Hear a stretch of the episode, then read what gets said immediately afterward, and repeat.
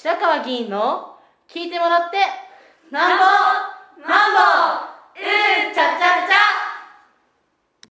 ちゃ、えー、皆さんおはようございます。今日は11月の14日月曜日です、えー、週明けの朝となりました。今午前3時、えー、失礼10時36分に、えー、を過ぎました。え、ー、と、今日の駅立ちは、新越谷駅の東口でした。まあ、いつもとる4時に起きて、5時半前には家を出て、えー、少し、私の自宅から新越谷が遠いので、えっ、と、5時55分ぐらいから、えー、セレポートの配布を始めようとしたところですね。あ、いつもあの、駅を清掃している高齢者の、まあ、馴染みの方からですね、まあ、清掃しておられたんですけども、何て言いますかね、えー、私はすぐ縁田の近くで、あの、こう清掃用具を置いて、えー、おられて、え声がかかりました、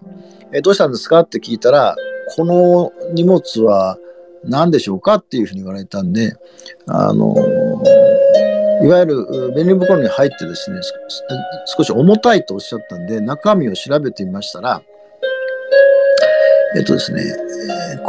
小型のっていうか、今まあ小さくなりましたけど、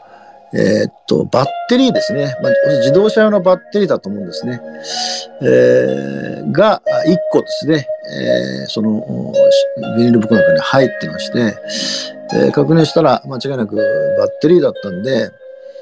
えー、まあ、要するにそれをポンとですね、駅前に置いていった人がいてですね、まあ、これ、こういうのですね、だから結局誰かがこれを片付けてですね、しかも一般的な意味でですね、燃えるゴミとかいうことじゃないので、あまあ、駅前のですね、あの、自動喫煙の指定もされてる新越谷の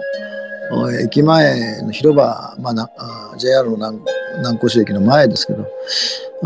まあ掃除の皆さんが入っても私も毎回毎回ですね毎回毎回です、えー、掃除をしても吸い殻がですね山のように出るというですねそれポイ捨てをどんどんどんどんしていかれるんですよね。でまあ本来は何度も言いますが、えー、指定されてる、まあ、越谷しか条例で指定してるんですね。これはあの新越谷前と北越谷駅前ですけどでどんどんどんどん捨てていくというですね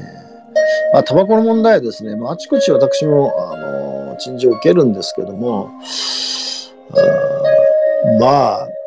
なんて言いますかね取り締まるというのがなかなか難しいんですよね。でまあ、あくまでもですね、ご協力をお願いするという形なんですが、もう本当に吸い殻が多くて、全く無頓着に、えー、ポイ捨てされて、中にはですね、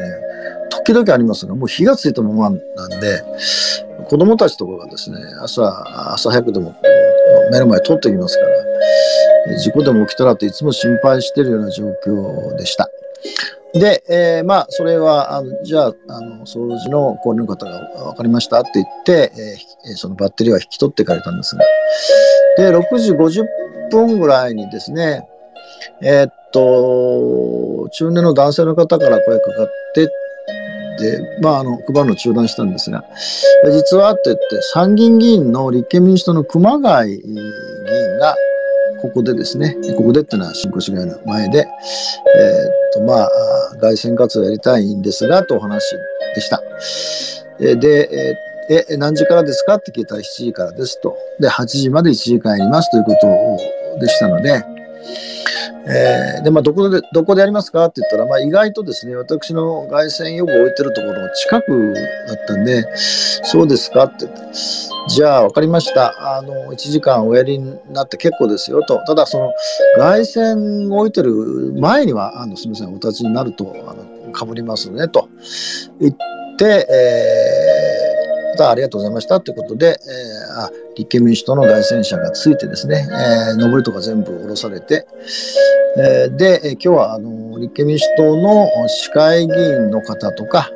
あるいは来年ですね、立候補予定者の方とか、あもう全員来ておられたんじゃないですかね。5人ぐらい、おられて、なおかつ、まあ、秘書さんがおられて、スタッフの方おります。まあ、7人ぐらい。えーで、えーまあ、熊谷、えー参議院議員さんがマイクを握って喋って、その後に、それぞれですね、市会議員の方が、あ2人、それから立候補予定、えー者の方が2人と、まあ、5分ずつでしたけど、マイクを握っておられまして、まあ、8時には、8時ちょっとすぐですかね、引き上げていかれました。私はまあいつもの通りですね、それからですね、あの全部マイク使ってませんでしたね、8時から30分間ですけど、大型のマイクで、えーえー施報告をして、まあ、いつもの通り終わって、妻が迎えに来て、えー家に帰ってきたところです。で、今日はですね、実は昨日のお話を主にしたいと思ってまして、昨日11月13日日曜日です。えっ、と、朝のおーっと9時半でしたね、9時半から、えーっと、撮影隊の皆さんがですね、えー私迎えに来てくれ来てくれて撮影用具を積み込んでですね、えー入間に向かいました。というのは、えーっと、白川秀次スペシャル対談の第3弾で、入間の市会議員さんで、細田智也市会議員さんの事務所に、えーお伺いをすると。で、約束した人が1時だことでしたので、えーまあ、9時半うんも出て、まあ、高速を使ってどんどん、え4人、私を含めて4人でですね、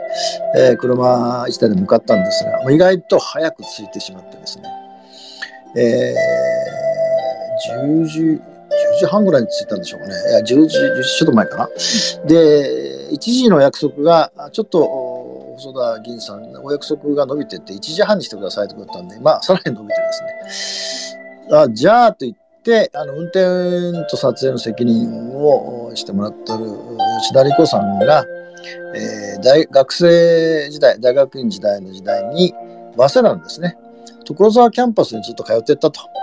で、これすぐ近くなんで、じゃあ、所沢キャンパス行きましょうとか言ってですね、私も一回も行ったことないので、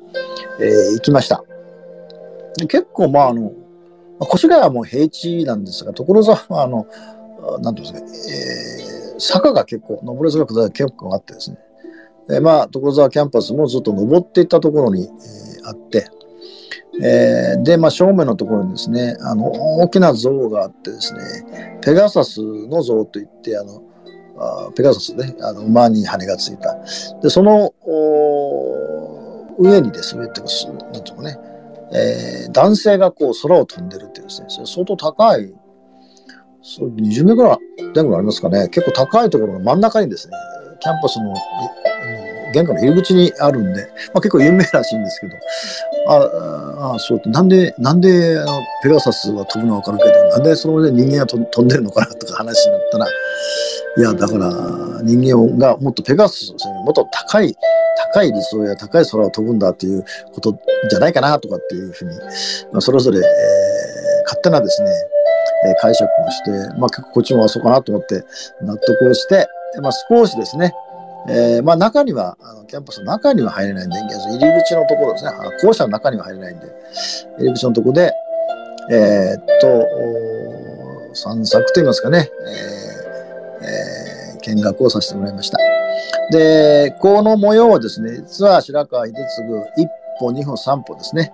えー YouTube の動画の、これは別のシリーズですが、一歩二歩三歩の動画で、えー撮影をし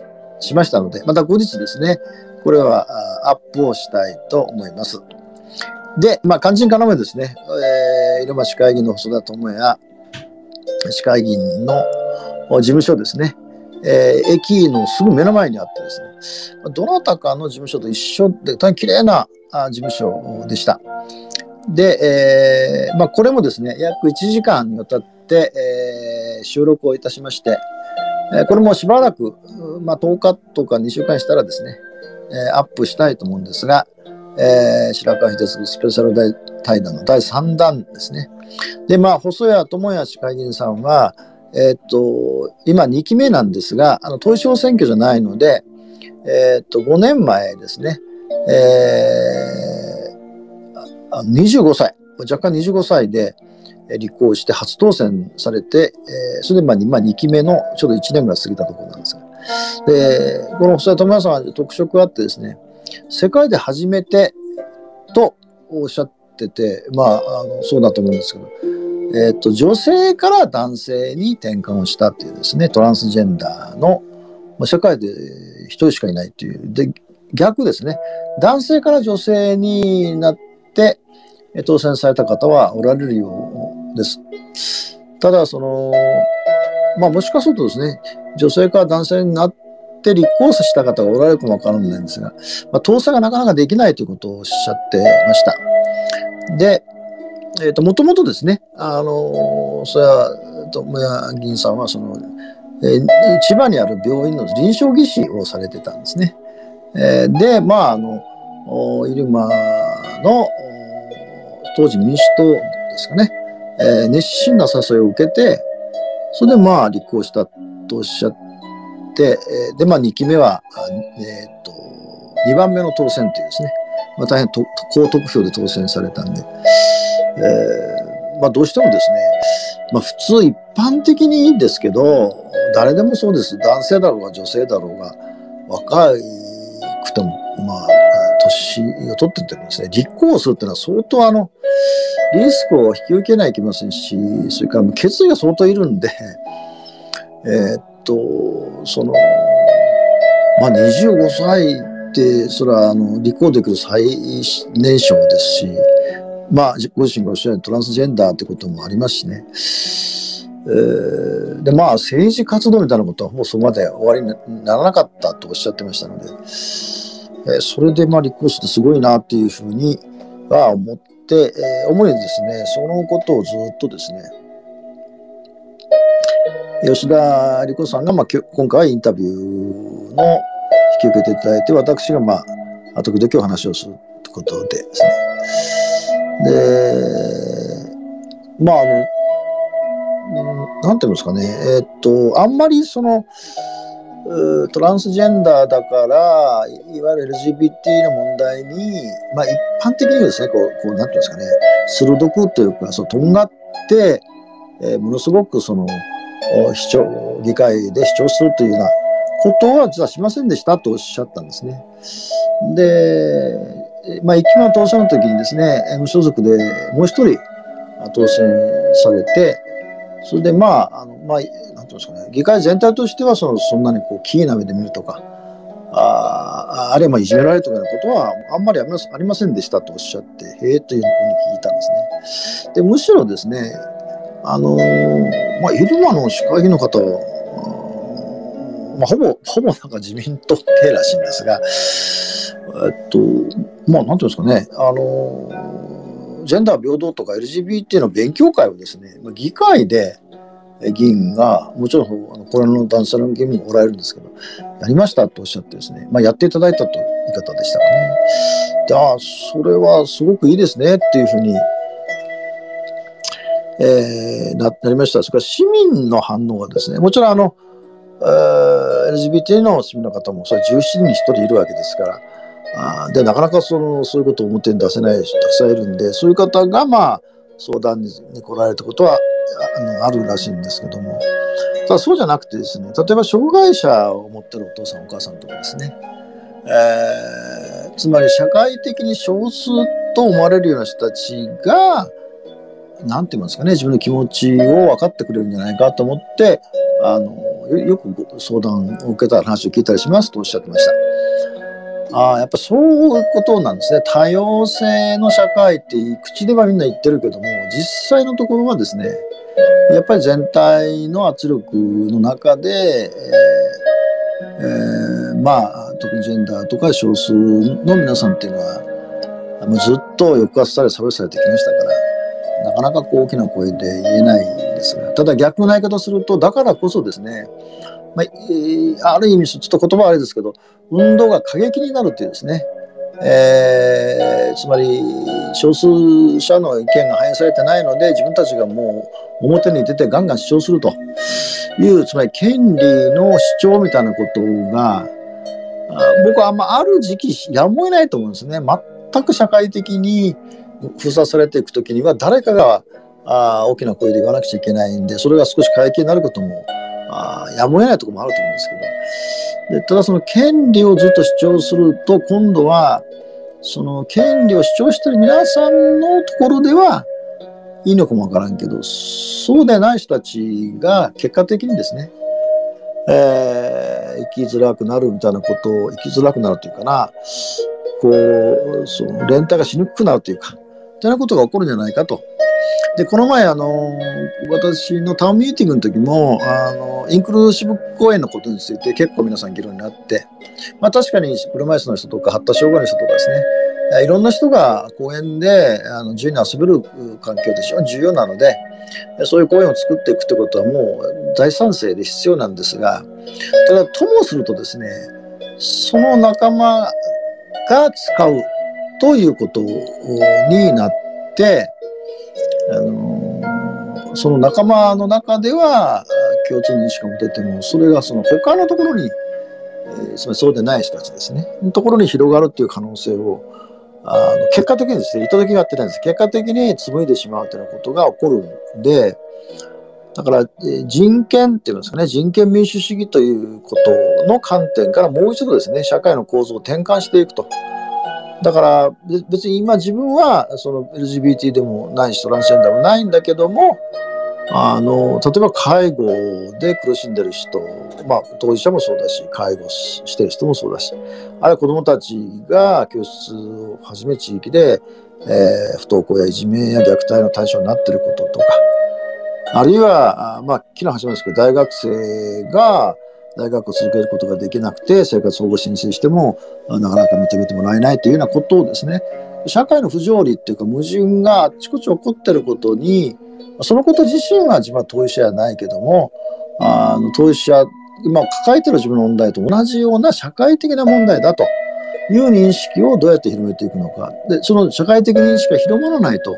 社会的な連帯っていうのは起こらないんで、だから、まあ極端なことを言うとですね、保護をするというようなあことの政策と、それから権利を一方的に主張するという、この両極ですね、保護と権利のその対立みたいなことの構造では、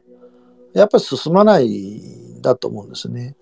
アメリカは季節して中間選挙で、まあ、思った以上に民主党が伸びたんですけど、やっぱりアメリカの社会っていうのは根ず根深くですね、分断と不信が広がってるので、トランプ派の人たちを排除していくっていうことにやっぱならないんで、トランプ派の人たちがなぜああいう主張になってしまうのか、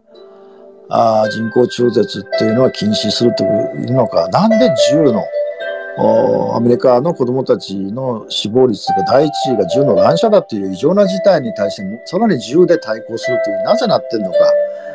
というようなことをあの話せる場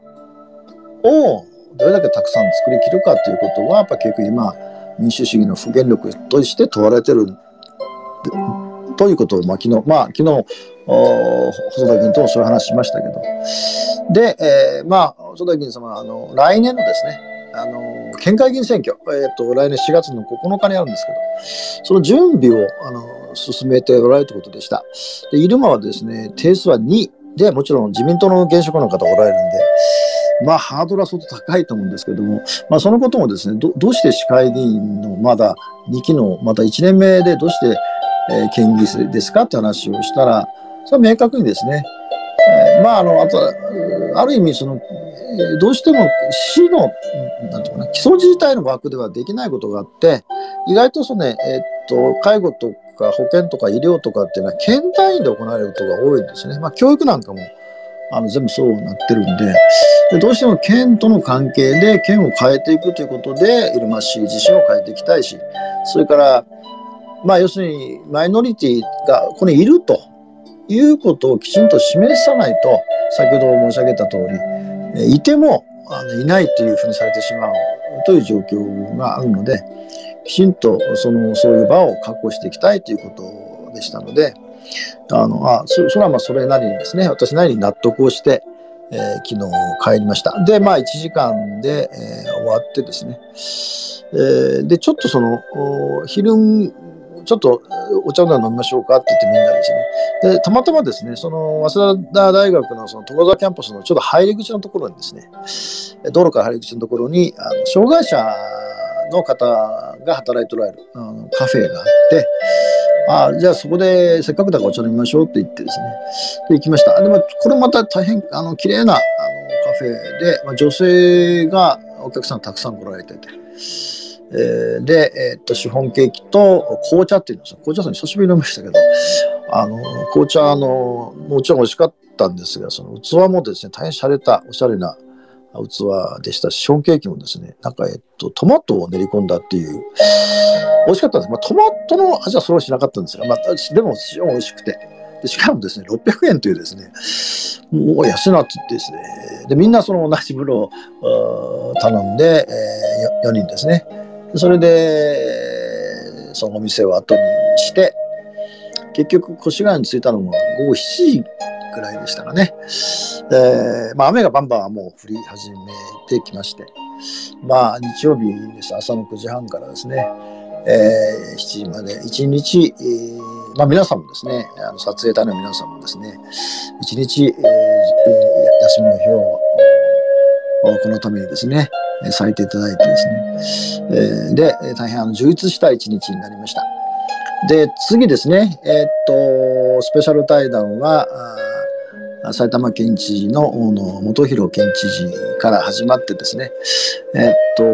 京都にあります京都立花大学の総長をされてます地方自治特に経済ですね専門家で岡田先生との対談それからあえっと大正大学の教授でこれは地方政治の専門家ですけども江藤先生それからえっと反貧困ネットワークの代表をされてる藤田貴則さんなどなどですね、えー、次々とスペシャル対談を計画していますので、えー、改めて、えー、楽しみにしていただきたいと思います。今日は以上です。